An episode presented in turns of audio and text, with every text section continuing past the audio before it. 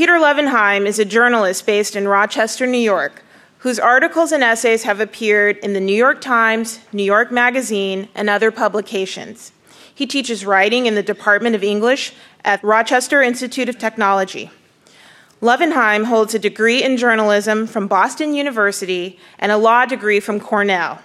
In addition to his most recent book, In the Neighborhood, which you all should have a copy of, he is an author of Portrait of a Burger as a Young Calf, a first hand attempt to understand the food chain, as well as several books about conflict resolution and mediation. Please join me in welcoming Peter Lovenheim. I'm, I'm really very humbled to be here today. And I didn't know everybody was going to get a copy of the book. This is like, I feel like Chairman Mao here. You know? I spent three years just focused on what was happening on my own suburban street in Rochester, New York. And four more years after that, writing and rewriting the manuscript.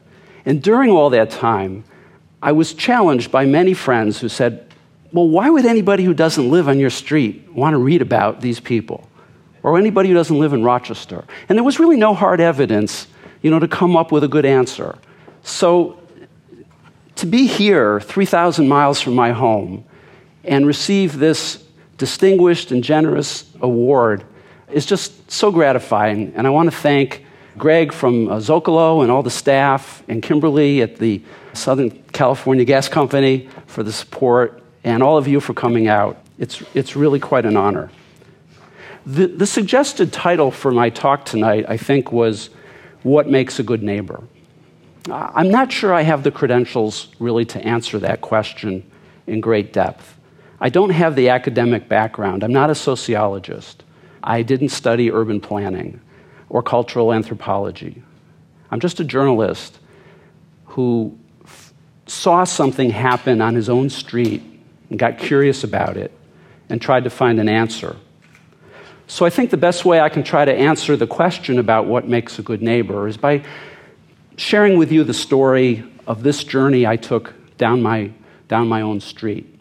And at the end, I think maybe we'll come up with an answer. The truth is, until about 10 years ago, I wasn't thinking about neighborhoods or community much at all. Until a tragedy occurred on my street. There was a family down my street, a husband and wife, and their two kids, a boy 11 and a girl 12. And one night the husband came home and shot and killed his wife, and then himself. The kids ran screaming into the night. Very soon after that, the children moved to another part of our town with their grandparents. So, in effect, this whole family, who had lived on my street for seven years, vanished overnight. And, and what struck me about this, besides the tragedy of it, was that I didn't notice that a lot changed on my street. The disappearance of the whole family somehow did not have much of an impact. I hadn't known the family well, just to wave and say hello. And in asking around, I found really that nobody else on the street knew them either. In fact, nobody seemed to know anybody on my street beyond a kind of casual, superficial level. So I asked myself do I, do I live in a neighborhood or just in a house on a street surrounded by people whose lives are entirely separate from my own. Well, looking into these, these, this event more, what I learned is that on the last day of her life, my neighbor who was killed feared her husband. Their marriage was collapsing. And three times that day, she tried to reach by telephone her best friend who lived in another part of town, about 10 minutes away, perhaps to see if she could take her kids and stay over there that night. What she didn't know was that her friend was out of town that day on a business trip. So she did what she could. She, she stayed away from the house. She picked her kids up from school. She took them to a restaurant for dinner. She took them to the public library to do their homework. But then about 9:30, she brought them home, told them to go upstairs and get ready for bed. And that's when her husband came home. And the first thing he did was he, he built a fire in their living room fireplace and started burning their mortgage papers. Now, I'm, I'm speculating here, but I think if my neighbor wanted to get out of her house at that late hour with her kids and find a safe place to go, her options uh, were limited. Because During the day, her husband had canceled her cell phone service, and uh, when he got home, he disabled her car. So I think her options were limited to going to any of the other 35 houses on our street, including mine. But she didn't do that. Perhaps she didn't do it because she didn't know any of us well enough to take that kind of risk. In thinking about that, I asked myself another question. In this age of cheap long distance and discount airlines and the internet, when we can, when we can create community anywhere, why is it that we so often don't know the people next door or across the street or on our block or in our apartment building? And what do we lose by living as strangers to each other? Well, I, I started by looking to see what people who study this, this kind of issue know about it. What are the reasons um, we're in this situation? And there are pretty good contemporary studies that show that on average, Americans have 50% fewer meaningful contacts with their neighbors than they did 50 years ago. 50% fewer meaningful contacts than just 50 years ago. Now, there are exceptions to that. And I'm sure in LA, as in my hometown, you can find great neighborhoods that people know each other, they work well. Um, but unfortunately, these are exceptions to this general trend. And the trend holds, by the way, across um, uh, geographic and economic lines. So, what are the reasons for this? Well, sociologists come up with a number. Two career couples mean there's just fewer people home during the day. We spend more time in front of the television, on the internet. I certainly do. Uh, the built environment has changed.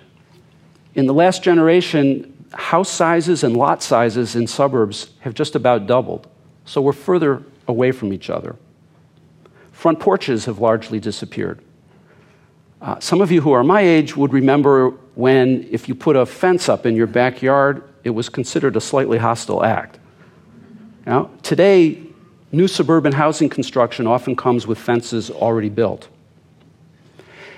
And then I think there's this pervasive fear of strangers. Uh, I teach writing at the college level. I have 18 and 19 year old students, and I'm quite sure when they see somebody on campus who they don't know, particularly an adult, they're far more likely to assume that person is a potential threat than a potential friend or someone in need of a friend. Well, this all didn't sit that well with me. I just didn't like the feeling of living among strangers. And I wondered would it be possible to break through these social barriers and really get to know some of the strangers on my street beyond a superficial level? At some kind of meaningful level where I could see what the full potential of a relationship might be. How would I do that? And if I could, how would it change the neighborhood, uh, if at all? Well, I kind of scratched my head over that for a few months, trying to figure out what my methodology would be. And then at some point, I remembered the experience of sleeping over at my friends' houses when I was a kid. And for me, the part I liked most was not actually the sleeping over, it was the waking up the next day and coming down to breakfast with my friend. And, well, I'm, I'm dating myself here. This is when families had meals together, right? but sitting around the breakfast table with people in my friend's family who previously were strangers to me, like my friend's dad or his older sister, let's say. And I'd listen to the conversation, and I'd kind of get a sense of what that person's day was going to be about and what the relationships were between the members of that family. And then the next time I go over to my friend's house, I found it didn't feel like a strange place anymore. I kind of had a sense about what life was like inside that home. So, could I sleep over at my neighbor's house? Would anybody let me do that? The night I left for my first sleepover with a neighbor, my then 14 year old daughter, Valerie, saw me about to go out the front door. And she said, Dad, you're crazy. and I, and I, I get what she meant because, you know, the sight of your middle aged father with an overnight bag going to sleep at the neighbor's house would be exquisitely embarrassing for any teen. I see that. But I didn't really think it was crazy then, and honestly, I don't now. What I think is crazy is that we've somehow gotten to the point in our society where it's entirely acceptable to live side by side, driveway to driveway, with other people for years, sometimes decades, without knowing really much about them. And there's no social stigma attached to that. It's entirely acceptable. That, I think, is crazy. Well, I'll just give you a quick sketch of some of the people I met through this social experiment, as I thought of it. My first sleepover was with an, an elderly gentleman, 81 years old, a retired surgeon named Lou Gazetta, who lived two houses down from me. Lou's wife had died five years earlier. His six children were all grown and living elsewhere. When I asked Lou if I could write about him for this, this book, he said, um, Sure, you can write about me, but it'll be boring. I don't do anything. My life is zero. I do nothing. That turned out not to be true. In fact, I found Lou a fascinating person. We got to be very close. I actually came to love him. Um, and his story forms a lot of my story. My next sleepover was with, I tried to get some diversity in age, with the youngest homeowner on my street, um, a woman who was 32 and her husband. Um, they were very busy with their uh, businesses, uh, social life, sports. Uh, I liked including them in my story because I thought they represented a certain type of household today, where people, you know, in theory might like to be closer to the neighbors, but they really didn't have the time for it, at least at that stage in their lives. I stayed with a family at the other end of my street, um, a, a couple with their two teenage children the husband there, Bill, um, grew up in the Midwest in a small town. And he spoke nostalgically about the connections he remembered growing up in that Midwest small town environment and how much he, he, he missed having that in, in, in our current neighborhood. I also tried to, um, to get the perspective of people who didn't live in my neighborhood but who came into the neighborhood regularly. Um, one of these was a woman named Grace Field. If you read the piece I wrote in the LA Times, I wrote about Grace. Remarkably, Grace walked through my neighborhood almost every day for 40 years. When I finally uh, introduced myself for the book, she was in her mid 80s. And she agreed to let me come to her home and, and interview her. What I learned, among other things, was that as a young woman, Grace had studied at the Juilliard School of Music in New York. She was an accomplished pianist and harpist. You know, I thought, what a waste. If we'd only known her, maybe she could have given piano lessons to the kids in the neighborhood. She'd certainly been an interesting person to know. But at that point, it was nearly, nearly too late. I also, um, I also got up at 3 o'clock in the morning one day to uh, deliver the uh, morning newspaper with our newspaper carrier uh, to see what his perception was about our street. And later on, I delivered, um, I accompanied our, our mailman when he delivered the mail. Part of that was because I realized it was probably the only chance I'd ever get in this lifetime to ride in one of those little mail trucks. You know? one of the perks of being a journalist. Um, Ralph, the mailman, among other things, told me that you could tell a lot about the quality of a neighborhood by what people do with what he called misdirected mail. Uh, misdirected mail is when you get a letter that's really addressed to somebody else down the street. Um, and the question is do you walk it over to your neighbors or do you give it back to the mailman to redeliver? Ralph had worked in four different neighborhoods in his career, and he said he could tell a lot by how people handle misdirected mail. Well, then I met a young woman named Patty Donito. Patty lived three houses down from me. She lived there for three years. I didn't even know her name. Somebody told me she might be someone I'd want to contact. What I learned about Patty was that um, she was a radiologist who previously had diagnosed her own breast cancer. And on top of that, Patty had recently gone through a divorce and was now the single mom of two young girls.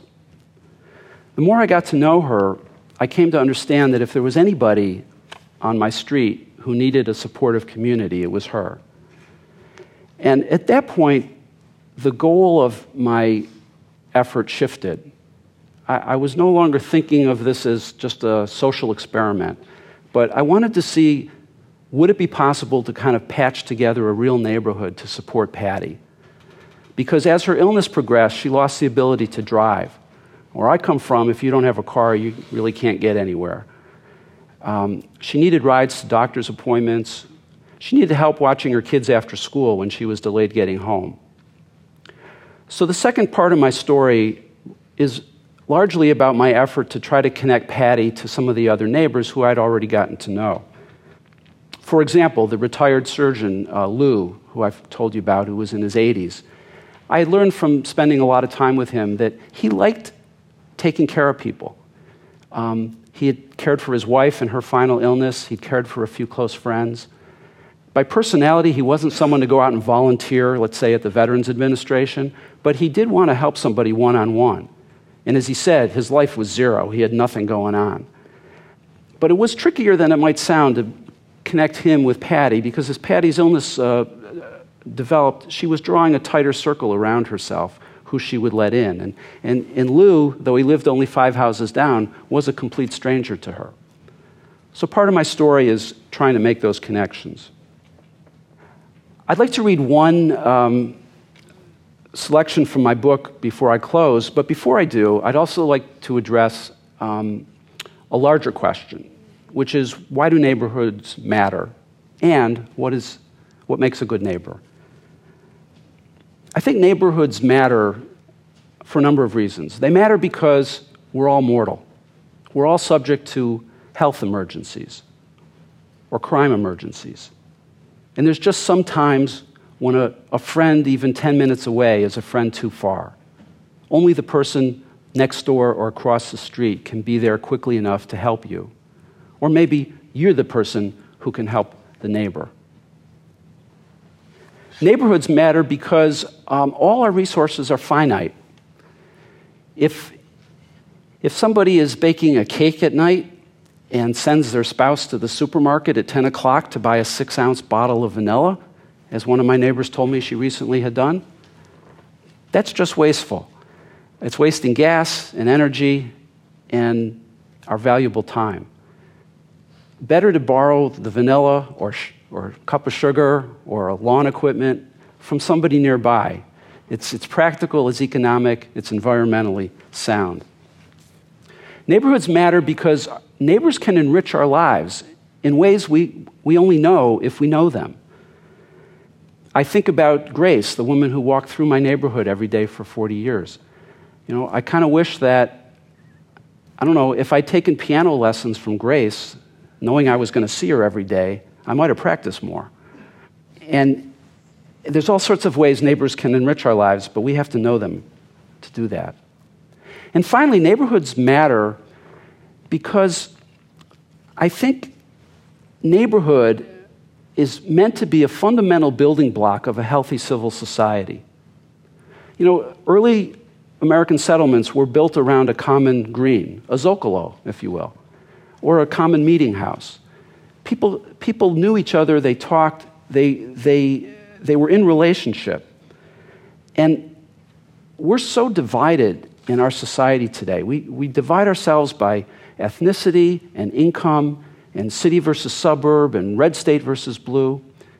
If we want to repair the social fa- fabric of our society, a very good place to start is in the buildings, and you know, the apartment buildings we live in, or the blocks that we live on. So, what is a good neighbor? I would say, I would say a good neighbor is somebody who rejects one of the pervasive myths of our society, which is that we should all strive to be autonomous, to rely on nobody, um, to take care of ourselves. I don't think we're designed biologically to be that way. I think we've evolved to, to be in relationship, to be dependent on each other, to take care of each other, to be connected. And I think when, when we are connected, we're actually happiest. I, I get a lot of letters from people in response to my book. One of them was from a gentleman in Florida. He talked about his experience during Hurricane Wilma some years ago. He said the, um, the power went out and everybody came out into the street. And he said he was so surprised that people on his street recognized him as a neighbor, even though he'd never met them. And then they were cooking together over kerosene stoves for a couple days, sharing stories, getting to know each other. And then the power came back on, the air conditioning started working, and everybody went back inside. And he concluded his letter by saying, I kind of find myself hoping for the next hurricane so we can all catch up. But, but you all know that this is uh, this experience. It's very common, uh, you know, in response to natural disasters. Where I come from, it's, uh, it's usually about ice storms. And sometimes one half of the street loses power, but the other half has power. And so the neighbors go over to the other side of the street and they actually, you know, they eat together. Sometimes they, they stay overnight until the, uh, the power and the heat comes back on. And we had an ice storm 12 years ago. People are still talking about what a great experience it was. so I think this notion of connectedness and, and you know, being dependent sometimes is, is a real source of happiness for many of us. So I think a good neighbor is somebody who's willing to be at least a little dependent on each other, uh, to watch out for each other, to have the other's back. And the good news is, you don't have to sleep over to do it. You know, you can, you can just make a phone call, send an email, ring the bell. And, and I'm pretty sure if you do, you know, you'll find somebody on the other side who would welcome you in and like to make that connection too. So I'd, um, I'd like to conclude just by reading one selection from my book. Well, I need to set this up a little so you understand it. I mentioned my neighbor Patty, the woman who was ill. From being inside her house, I came to realize that actually, because of her illness and her divorce, she never, she never really finished furnishing her home. There were whole rooms that were bare. And one day I was over there, and she kind of casually mentioned that she would, might like to buy a new carpet for the dining room, maybe an oriental rug. Well, that rang a bell because I remembered from being inside my neighbor Bill's house at the other end of the street that he had a very serious hobby collecting oriental rugs. He knew a lot about it. So that was enough to make a little connection. So one evening, Bill and I went over to Patty's house. We just sat for about a half an hour, talked about Oriental rugs. And then Bill and I left, and we walked back to his house together. And that's where this section picks up. We had walked a long time together, but finally, back at Bill's house, we said goodnight. The night was so pleasant, though, and after my conversation with Bill, I had a lot on my mind. So I continued walking. As I passed the other houses on my street, I found I was able to read the lights in many of my neighbors' houses. I knew why particular lights were on and what they meant. At the Odell's house, the bright light visible through a basement window meant Deb was probably working out. A light in the second floor study left on past midnight possibly meant she was preparing for a business meeting the next morning.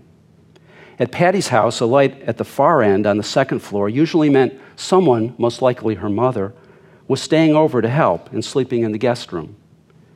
At Bill's, a light in the corner window on the first floor perhaps meant Bill was reading. And if the kitchen light was on much past nine o'clock, it probably meant Bill and his wife were fixing the kids' lunches or dinners for the next evening. And at Lou's house, I knew the dim light on the second floor was a night light and meant Lou was in bed most likely asleep. All these lights and others, taken together, formed a sort of constellation for me, a picture of my neighbors inside their homes, living their lives side by side with mine. Picturing myself as one point of light within that constellation was comforting. Comforting, too, in what I admit may seem a bizarre way, was the thought as I walked home that I was also linked with my neighbors by what went on under our street. Some months earlier, I learned by chance that engineers for the town used a robotic video camera to inspect the sanitary sewer under the street for cracks. They did this once every 10 years, and by the courtesy of our town engineer, I was allowed to view the most recent archived films.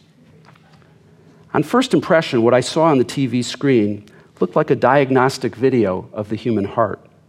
But instead of a cardiac artery, what I saw was the inside of an 8 inch iron pipe into which ran all the wastewater from the homes on my street water from sinks, dishwashers, toilets, and baths. By gravity, it flowed down the street, joined with the main line to a treatment plant, and then into the lake, where two miles offshore it was discharged. On the screen, I saw a churning reddish brown liquid. Bubbles and bits of paper occasionally floated by. It was a brown soup of shampoo, dish detergent, food scraps, and everything washed off, excreted, and shed by the bodies of my neighbors and me. The ooze of our fleeting existences, the stuff of our middle of the night fears, our own private river Styx. It was what we have most in common our physical, mortal selves mixed together under the street, flowing by natural force toward the immense cold lake. This dark mixing of our lives underground was matched, as I thought about it, with the more pleasing physical world we all shared above ground. It was something else we all had in common, I thought, this micro environment of our street.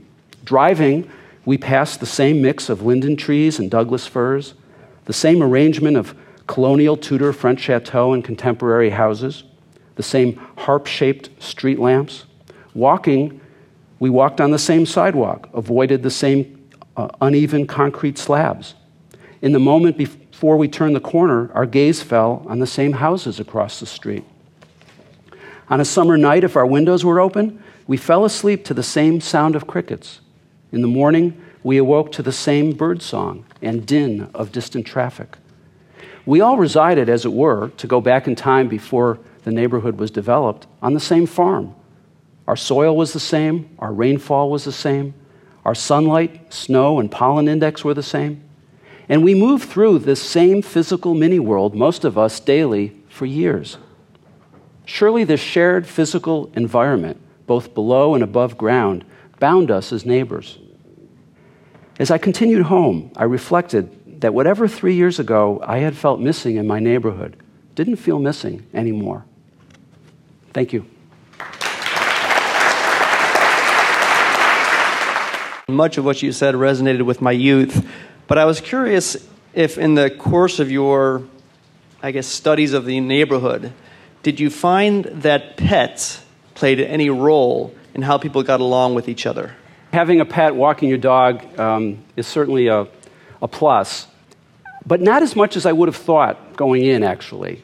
Um, I quote one of my neighbors in the book who says that she walks her dog and she meets other people walking their dogs. And she says, What's frustrating is people introduce their dogs, right? but not always themselves. And, and, and she said, I end up in having the same conversation 10 times, you know, over a course of months with people, but never getting quite beyond that. So, so dogs are good, not quite enough sometimes. Could you just take us through the, the procedure you use to get a neighbor to allow you to sleep over? Okay. I probably should have mentioned that uh, because I didn't just ring the bell and say, Can I sleep over? You know? What I did was quirky, but that would have been far over, you know? No, what I did is um, I, I, would contact people uh, by phone or email, sometimes just in person. And is it? Oh, okay. And, and, um, and, and just, you know, tell them I'm, I'm, a, I'm a writer, I live on the street here, I'm, I'm writing a book about how Americans live as neighbors today. We live on the same street. Would you mind, you know, would you be willing to talk with me about that subject? Um, and if they were, we might meet at Starbucks or some other place, have a conversation. We'd have a few conversations like that. And I might also ask to accompany them um, they go shopping, maybe see where they work. And then at some point, I'd, I'd, say that I would really like, if I could, to chronicle a 24 hour period in their lives. And hey, maybe I could bunk overnight and you know, start in the morning. Um, and by that time, we, we, we knew each other. So it didn't seem that odd, actually. The people who, who declined to participate, all, in all cases, declined right away. You know, and I understand that because I was writing a book, and some people just have a, a higher need for privacy than others. So, you know, I mean, you just have to respect that. Um, but nobody actually said no to the sleepover once we had s- slowly gotten to know each other. You know, I mentioned also, um, some people ask, well, weren't your neighbors afraid of having you in the house? You know, and they don't often think about it, but it, it worked both ways, you know, because I was putting myself, I was, you know, allowing myself to become unconscious overnight in the home of my neighbor. And, and I think that's one of the reasons that the methodology works so well, because in the morning, you know, we would we'd wake up under the same roof and there was a sense of having, you know, kind of made it through the night okay. Um, and, and the quality and depth of conversation that following morning and for the rest of that day was always um, you know, greatly enhanced from anything that I would expect to uh, develop in just a you know, face-to-face interview at a coffee shop. I'd like to know what did you do with the night shirt that Lou gave you, and why do you think he gave it to you? I have the night shirt. I wish I'd brought it, actually. Have you ever slept in a nightshirt? Yeah. It's very difficult, actually. I, it, you know, it bunches up and it twists. I don't know why they were so popular. Um, Lou gave me the nightshirt, I think, because we were developing a bit of a father son relationship at that point. It wasn't stated, but I think he wanted to give me something. Yeah, well, I don't want to give away some of the story for uh, people who haven't read the book, but thank you for asking that. I'm glad to be able to talk about Lou. I was just wondering why you, th- uh, why you thought it took such um, a, a tragedy or a crisis to break down the social barriers to bring the community together? I don't think that the tragedy on my street did break down any, any barriers um, by itself. That's, that's what initially caught my eye. It didn't seem to have much effect.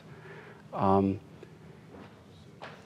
it had an effect on me because I was just curious about why the disappearance of this family seemed to pass, you know, so casually almost. What other ideas did you consider other than the sleepover to, you know, meet your neighbors? Uh, I really thought about it for several months, and when I hit on the sleepover thing, it just felt right. I didn't know whether it would work. I mean, I really didn't know. But um, the first person turned me down, even for an interview. Lou was the second. And uh, it worked really well with Lou, and that gave me sort of encouragement. I live in a neighborhood in Hollywood where there's actually a couple homeless people who live in the neighborhood on the street. Now, let's say this was reversed and these two homeless people are technically neighbors were to go over to everybody's house and ask them if we could stay there overnight. Do you think the perception would be much different? Well, let me, let me turn the question back. What, what would you do? I, would, I, I personally would offer them to stay there, but that's me personally. I live in a kind of in the house where a lot of these houses are kind of it's an upper middle class neighborhood. Yeah. If and maybe this is a cynical view on it. If I were to look at it, I would think most people won't. Unfortunately. Yeah. I mean, I mean, it is interesting that the uh, among a younger generation, I think that the, the notion of s- sleeping over is is uh, you know has a kind of different sense to it. Um, like this whole thing with couch surfing you know, having people just, strangers, stay overnight on your couch, essentially. Um, so I don't know, I don't know really how to answer that. I, I don't, certainly I presented myself in a respectable way and was a homeowner on the street, so I presented much less of a threat, I suppose, than uh, many other people might. I was wondering uh, after you wrote the book, uh, did you give any copy to your neighbors? And if you did, uh, did it change anything in the neighborhood or not? Well, I gave copies to everybody who had participated with me in the book. We had a, a party, uh, and I, I, uh, I, think the, the publication of the book has had some effect on the neighborhood, I'm glad to say. Um, I, you know, it's hard to quantify it, but um, the people who I got to know and wrote about got to know each other from reading the book, um, and those connections have been made. We have a neighborhood association that previously, um, the only thing they really did was have an annual picnic. Um, I can tell you, by the way, that from what I've learned going around the country and hearing about neighborhoods, doing an annual event in a neighborhood tends not to be very useful. Um, the successful neighborhoods seem to do things more, more regularly, monthly, um, sometimes even weekly, um, or having holidays together. But um, in my neighborhood, the neighborhood association has now now does a monthly um, women's night out and guys' night out, you know, to a restaurant or to someone's house. And this past Fourth of July, they organized a children's bike parade where the kids rode their bikes around a fire truck provided by the town. So those, I think, are you know healthy, positive changes.